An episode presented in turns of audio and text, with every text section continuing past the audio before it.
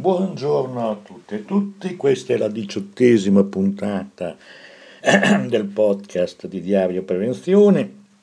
Anche questa settimana abbiamo alcune notizie abbastanza interessanti, andiamo a vederle. Eh, vediamo un attimo eh, di avviare anche l'altro mic perché in caso di diciamo che siamo alla diciottesima puntata e la prima notizia la dà il nostro uh, buon tempone Poletti, Giuliano Poletti, ministro del lavoro e del governo Renzi, che in pompa magna dice arriva l'agenzia unica dell'ispezione delle imprese, andiamo a disturbare di meno. Il ministro del lavoro dice che c'è in corso un'operazione di semplificazione, efficienza e risparmio per dare una boccata d'ossigeno alle imprese, quindi non alla salute e alla sicurezza dei lavoratori, si intenda bene. Proporremo al Parlamento l'istituzione di un'agenzia unica per le ispezioni riferite a tutte le problematiche delle imprese, dalle norme lavoristiche a quelle su salute e sicurezza di IMSS, INAIL, ASL e Fisco. Un bel calderone. lo ha annunciato il ministro del lavoro Giuliano Poletti in un videomessaggio all'assemblea della Confesercenti, cioè non c'è andato ma ha fatto assicurazioni. Crediamo non si possa più andare avanti con situazioni nelle quali un'impresa può accadere che nel giro di pochi giorni si susseguono ispezioni del Ministero del Lavoro, dell'Inps, magari quella della ASL e poi anche quella del Fisco. In questa sistematica fila di controlli, se c'è qualcuno che si arrabbia, ha molte ragioni per farlo, ha detto il ministro. Si tratta di una grande operazione di semplificazione e quindi andiamo a vedere poi cosa si tratta questa semplificazione, perché probabilmente per semplificazione si potrebbe anche intendere che i controlli non si fanno proprio, no? Più semplificato di così, eh, credo che questo sia il top desiderabile dai, dagli imprenditori, dalle loro associazioni. Quindi si tratta di una grande operazione, in questo modo andiamo a disturbare di meno l'azione dei nostri imprenditori. Più, quindi più efficienza, meno complicazioni, ha concluso il ministro. Ecco, questo è il livello qualitativo del nostro ministro del lavoro che evidentemente ha un'idea di salute e sicurezza che poi andiamo a vedere. Allora andiamo a vedere cosa invece eh, succede. Questa è una mega bufala, è vero che bisogna razionalizzare il sistema delle ispezioni, ma la favola dell'agenzia unica, che sarebbe il toccasana delle attuali criticità, va in qualche modo disvelata. Non è vero affatto che c'è una fila di ispettori di tutti i tipi che si presentano alle porte delle aziende. Da anni, dato il decrescente numero di ispettori operativi derivanti dai tagli della spesa, nel 95% delle aziende non si presenta proprio nessuno. E questa è la verità né la DPL, né la AS, né la finanza. Quindi altro che eh, la, la, questa favoletta, certo, certo. D'altra parte dobbiamo anche unificare eh, polizia municipale, carabinieri e polizia stradale e polizia e PS. Cioè, voglio dire, un cittadino in effetti nel giro di pochi chilometri può essere revisionato, non un'impresa, ma da almeno 4 o 5 polizie. Quindi il problema che esista, non possiamo negarlo, che esista questo assillo dei controlli, abbiamo da dire che non è così.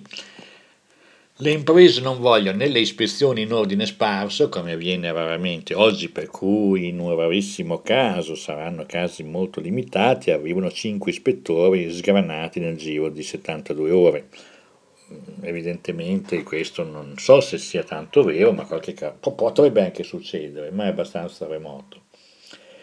E l'altra, l'altra cosa è che le imprese non è che non uh, abbiano un problema sul sistema dei controlli sparsi, no, le imprese non vogliono i controlli, è un altro discorso, in linea di massima le imprese non li gradiscono proprio, perché pensano che insomma vi sempre il rischio, e qui c'è un problema invece di qualità del lavoro del servizio di ispezione, sui quali sarebbe bene lavorarci in profondità, non è tanto l'involucro dell'agenzia in sé che garantisse eh, la qualità dell'ispezione, c'è un problema di metodologie ispettive, di poteri discrezionali dell'ispettore, che molto spesso è costretto a causa delle norme a fare delle sanzioni assurde, e, sono altri problemi. Cioè, I problemi sono quelli di avere una riforma dei contenuti delle metodologie ispettive, poi anche di coordinamento dei sistemi di ispezione. Però io non metterei assieme, per favore, la finanza,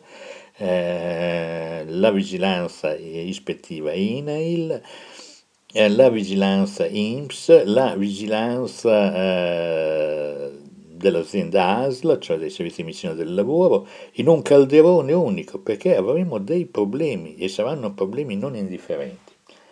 E, d'altra parte Poletti non ha mai amato in particolare le ispezioni delle ASPE, che mi ricordo le linee della eh, Confederazione delle, della Lega delle Cooperative che lui ha diretto per anni, che ha sempre alzato grandi lamenti perché c'era una eh, pressione, in particolare in questa regione da dove vi parlo, cioè dall'Emilia Romagna, una forte pressione sulle imprese perché non erano in regola. Eh, diciamo la verità, i rappresentanti di cooperative, di Lega Cooperativa ai tavoli erano a volte scavalcavano in proteste quelli della Confindustria eh, dicendo che le ispezioni erano pesanti, padabam, padabam, ma in effetti molto spesso le loro aziende non erano in regola, quindi non era un problema di alzare alti lamenti quando non c'era eh, sostanzialmente la ragione per farlo. Quindi che Poletti venga da una cultura che ami la prevenzione, francamente non mi risulta. Comunque, detto questo, andiamo avanti. Ecco, il concetto che la semplificazione derivi dal comportamento in un'unica struttura di diversi controlli specialistici è ingenuo, quantomeno superficiale il vero rischio è che si costruisca una mega struttura leggi carrozzone, un bel carrozzone, che serve più al potere politico e al governo che alla missione di tutelare la salute e la sicurezza dei lavoratori. Cittadini, lavoratori, portatori del bene salute che è tutelato dalla Costituzione. Speriamo che questa, almeno l'articolo 32 non ce lo tocchino. A quale ministero sarà posto in capo l'agenzia? Rispondere a questa domanda vuol dire rispondere al quesito a chi va il potere di intervenire nelle aziende, mirando le ispezioni, modulandone la frequenza, l'intensità e la rilevanza delle sanzioni. Un comando centralizzato sugli indirizzi di funzionamento dell'agenzia concentra un potere enorme nelle mani di pochissime persone, questo dobbiamo dirlo, questa voglia. Allora facciamo fuori le province, ok, perché non servono, poi bisogna vedere chi vanno le funzioni eh, facciamo fuori enti intermedi di varia natura perché facciamo fuori sostanzialmente i modelli decentrati in base all'articolo, praticamente al titolo quinto. Sì, certo, ne abbiamo già parlato in diversi podcast, c'è una tendenza in atto a centralizzare il potere dello Stato nei termini della vigilanza e dell'ispezione perché chi detiene questo potere, di modulare questo potere, di orientarlo, di individuare i percorsi, ha un potere immenso, inutile che ce lo neghiamo. Il fatto di averlo decentrato era stato un atto democratico che voleva portare al controllo sociale dal basso, in qualche misura per diversi anni c'è stato, c'è stata un'ondata di corruzione a livello anche decentrato, non siamo garantiti che la corruzione poi a livello centralistico non ci sia. Chi l'ha detto? Anzi, grande concentrazione di potere, grande concentrazione della corruzione, perché poi dalla corruzione capillare, che è un problema enorme, alla corruzione di, di, di, di sistemi concentrati, e beh, insomma, sono anche più facili da gestire, no? C'è meno falle nel sistema corruttivo rispetto all'indagine della magistratura se è ben blindato. È evidente che quindi non è neanche questo argomento che può essere tratto, perché il controllo sociale qui scompare. Immaginiamo quale sarà l'RLS che telefonerà all'agenzia dove un funzionario eh, provinciale o territoriale, comunque che sia, dirà ma guardi io non posso decidere nulla, non le posso rispondere su nulla perché, ma già succede questo, eh, perché noi dipendiamo da Roma. Questo succede già con INAIL, che quando a livello regionale vi sono critiche o problemi, o, naturalmente le direzioni regionali dicono per quanto di competenza di quello che lei mi chiede io non posso fare nulla perché dipendo da Roma. Quindi anche il controllo sociale, il feedback eh, rispetto anche al miglioramento delle stesse funzioni, è dubbio che l'agenzia così combinata come è in testa Poletti possa in qualche misura eh, eh, funzionare. Certo, c'è un problema di coordinamento delle ispezioni, che a livello regionale e a livello tra le regioni. Non si può avere una regione che fa delle cose e un'altra che fa delle altre, lo sappiamo, ma queste cose possono essere risolte anche con dei sistemi di coordinamento molto robusti e molto forti. Perché creare una sovrastruttura agenzia quando esiste già un dipartimento dell'INAIL che fa ricerca sui temi della salute e sicurezza e dovrebbe dare norme tecniche e indicazioni per gestire meglio i rischi? Dove va a finire questo? Cioè, voglio dire, qui c'è molta confusione sotto al cielo, noi aspettiamo la documentazione, vorremmo partecipare, vorremmo che ci fosse un concorso a partecipare per vedere eh, quali sono le soluzioni migliori da questo punto di vista. Quale sarà poi l'autonomia tecnico-scientifica dell'agenzia rispetto al potere degli apparati e del Ministero del Lavoro? Quale sarà la possibilità di svolgere il proprio ruolo di questa agenzia senza guardare in faccia a nessuno, senza condizionamenti dei politici, delle parti sociali. Quando parlo delle parti sociali, dei condizionamenti, non parlo tanto dei sindacati che chiedono a volte, poche volte purtroppo, inter- di interventi. E ritengo che vi sia una pressione continua da parte di associazioni datoriali sulle modalità operative della vigilanza. Cioè non viene detto, ma le pressioni ci sono si avvertono in sostanza. Quindi questa scelta di concentrare il comando unico della vigilanza a livello nazionale, sottraendo il controllo sociale del territorio, però, dobbiamo sapere, è allineata alle scelte europee della Commissione Uscente di Barroso, che con il progetto REFIT prevede una drastica riduzione dei vincoli alle imprese per quanto attiene alla gestione dei rischi per la salute e la sicurezza e con il progetto di privatizzazione e commercializzazione delle funzioni dell'HSE britannico. Andremo poi a vedere anche su questo un articolo molto interessante che ci dà il quadro della situazione.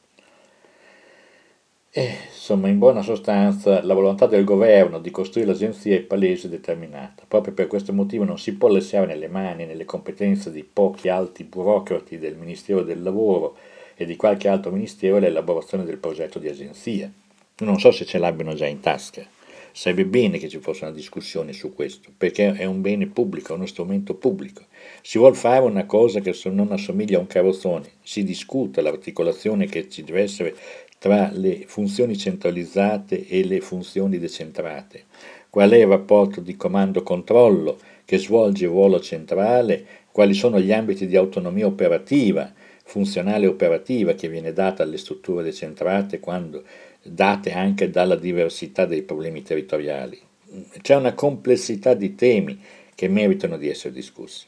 Ancora una volta ci sarà Renzi che dice che ha fretta, ha fretta, ha fretta, che per fare l'agenzia, per fare l'agenzia. No, signori, quando si fanno strutture che, mm, sulla quale si basa la pelle di centinaia di migliaia di persone, quando si fanno strutture che eh, dureranno negli anni, se sono sbagliate faranno danni per anni, prima di poterne modificare la struttura e l'assetto, è evidente che c'è un problema anche di avere una consultazione delle stru- non dei cittadini online, che è un'emerita eh, stupidaggine.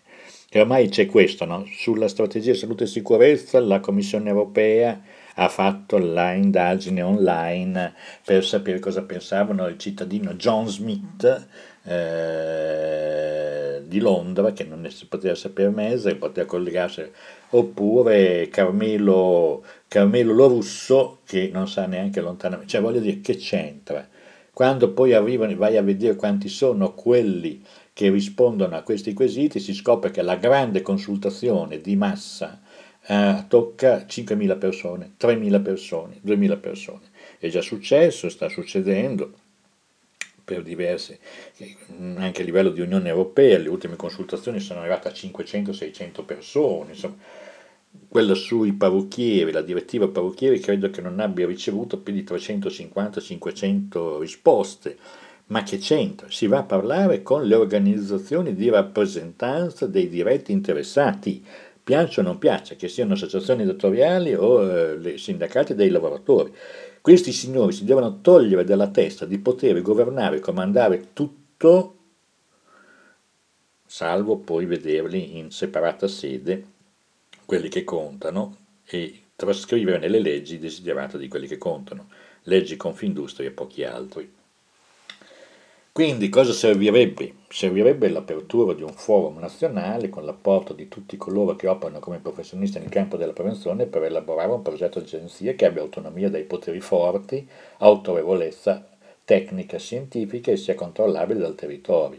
Questo è il forum, è l'agenda vera sul quale scrivere un percorso certamente di superamento di tutti i difetti che il sistema di vigilanza oggi ha e lo riconosciamo ma non con le motivazioni e le causali dette da Giuliano Poletti, che rispettiamo perché è persona per bene, è un buon tempone, insomma, non è una persona, si può anche voler bene uno come Giuliano Poletti, però che sappia non essere superficiale, perché su questa cosa si gioca la pelle della gente.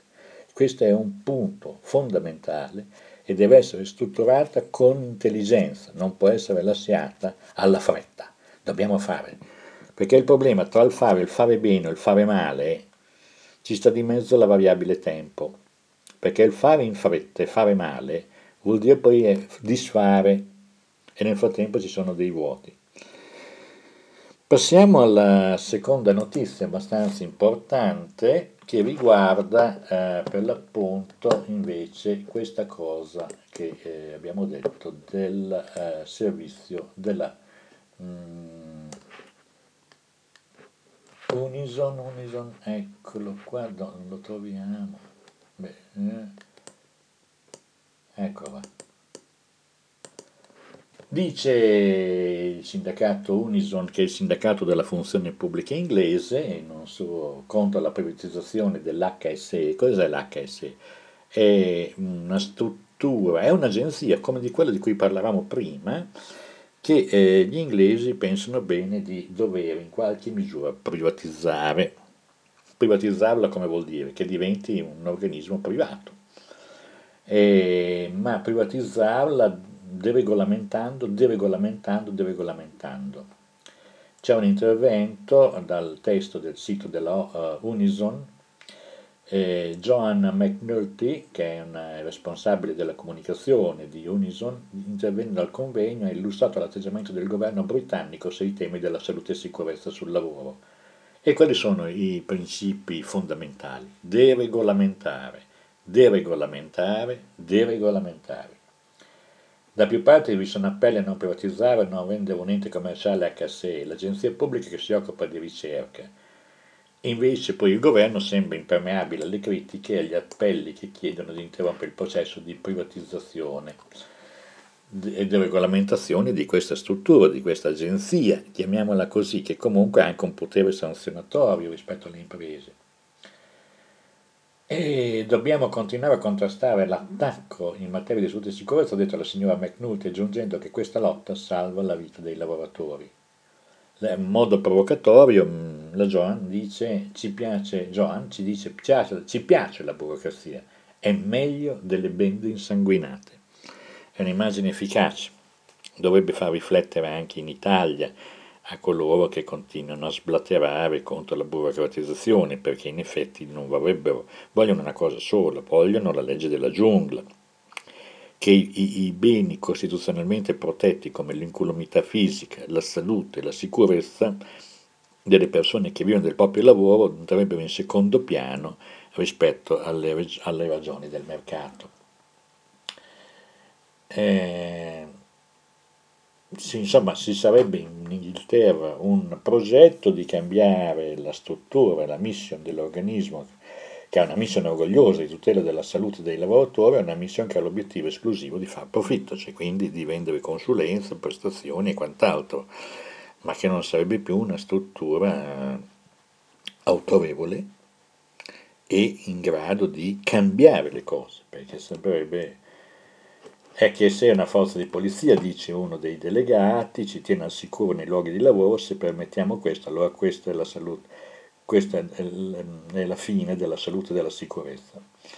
La conferenza Unison ha incaricato l'esecutivo per intraprendere un lavoro sulla questione, continuando ad opporsi alla commercializzazione dell'HSE e ai tagli del finanziamento dello stesso. E eh, andiamo a vedere ancora altre notizie importanti. Eh,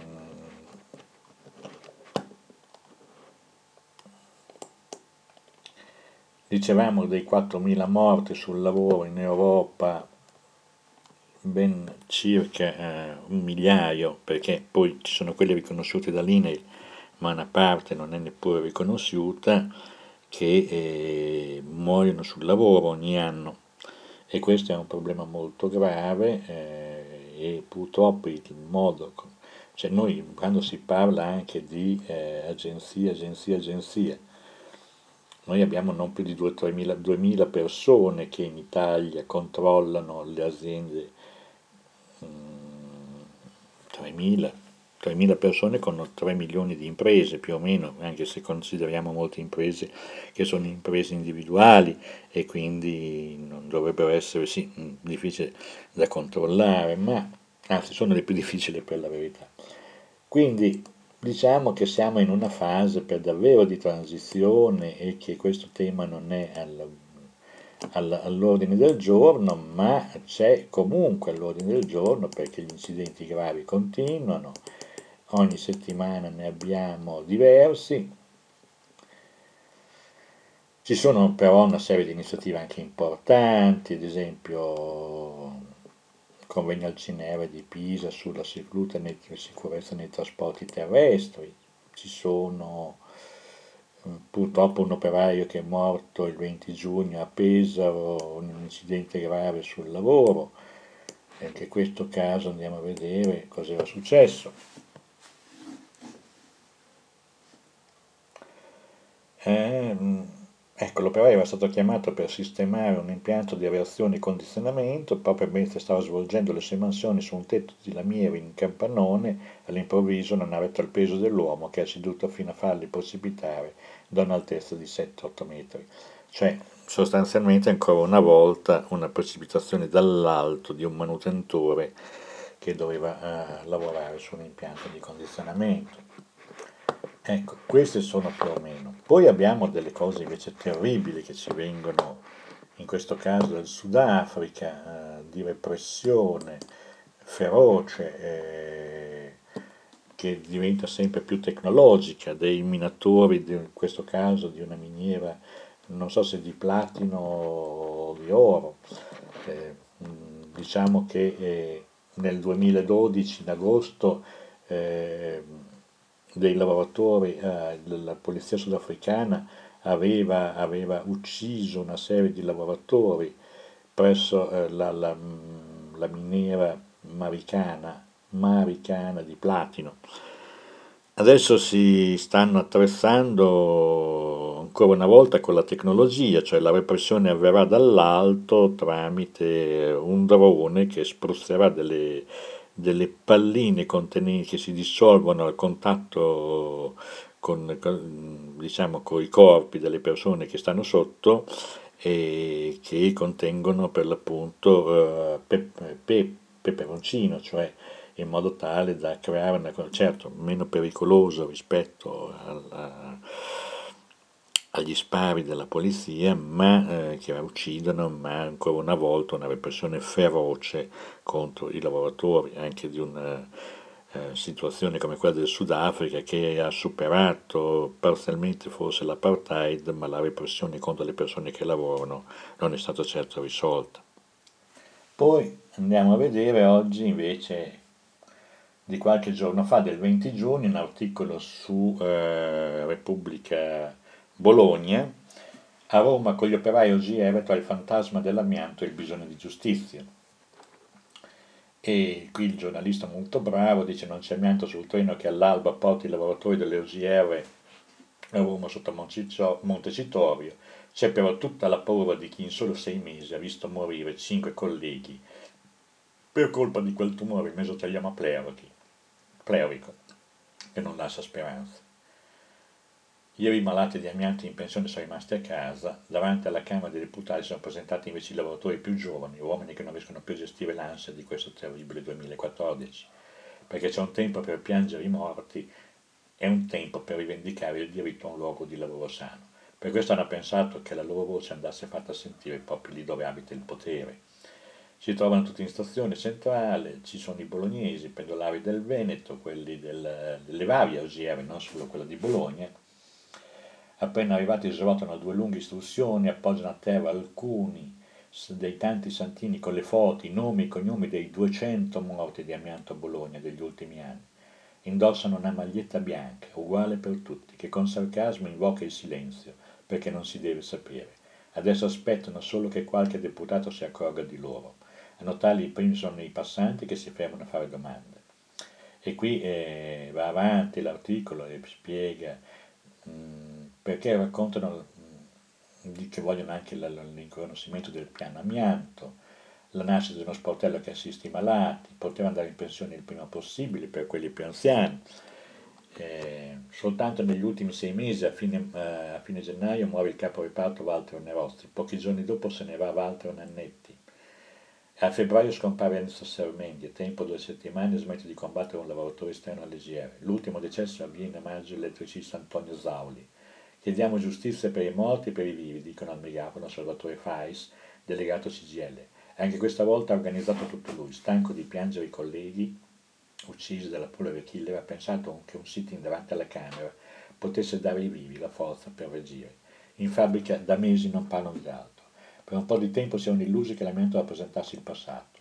Poi quelle morti hanno riportato allo spavento, angoscia e panico, anche perché l'amianto, seppur bandito dal 1992, c'è ancora. Ricompare non di rado in piccole guarnizioni che arrivano da aziende straniere, eccetera, eccetera. Ma insomma, eh, c'è eh, un mondo, sono tanti i mondi che abbiamo davanti, dai mondi dorati ai mondi dei governi che si illudono di fare tutto con la bacchetta magica, alla quotidianità penosa di chi giorno per giorno continua un lavoro e cerca in qualche misura la propria dignità manifestando e ricordando anche i compagni di, di, di lavoro che sono morti. Voglio dire che eh, siamo in una fase per l'appunto di transizione, come abbiamo scritto nella newsletter, ci vorrà del tempo prima di riuscire in qualche modo a rompere gli schemi, a rompere gli schemi proprio di queste separazioni di esperienza, di conoscenza, di cultura per cui sembra che anzi la politica voglia autonomia dall'esperienza di vita, voglia essere lontana dalle esperienze sociali, polit- l'autonomia del politico intesa come proprio tecnica e arte di esercizio del potere a prescindere da chi rappresenti. E su questo forse una riflessione sulla formazione delle classi dirigenti. Bisognerà prima o poi farlo perché ci stiamo allontanando dalla democrazia con una grande velocità. Dico questo con cognizione di causa perché l'Espresso ha rilevato un documento importante, il documento che riguarda Trade in Service Agreement, cioè eh, sono sostanzialmente un patto che verrebbe fra i paesi più avanzati del mondo per la privatizzazione dei servizi sociali. Servizi sociali che riguardano la scuola, la salute, la sanità, che riguardano per l'appunto la gestione anche del, dal verde pubblico, eh, tutto privatizzato, cioè tutto in mano, non più servizio sanitario pubblico che ha come tutela la salute, ma servizio sanitario a, eh, a regime di mercato che, che cura quelli che se lo possono permettere. Non più l'istruzione per tutti, ma questo è il patto che stanno, si chiama TISA o TISA se lo diciamo in inglese, che ha pubblicato l'Espresso che ha avuto da Assange, il famoso eh, hackers che fece conoscere tutti i documenti più segreti che giravano per i, poteri, i grandi poteri. E eh, tutta questa cosa è veramente impressionante perché si sta lavorando in silenzio, e questo è il punto vero.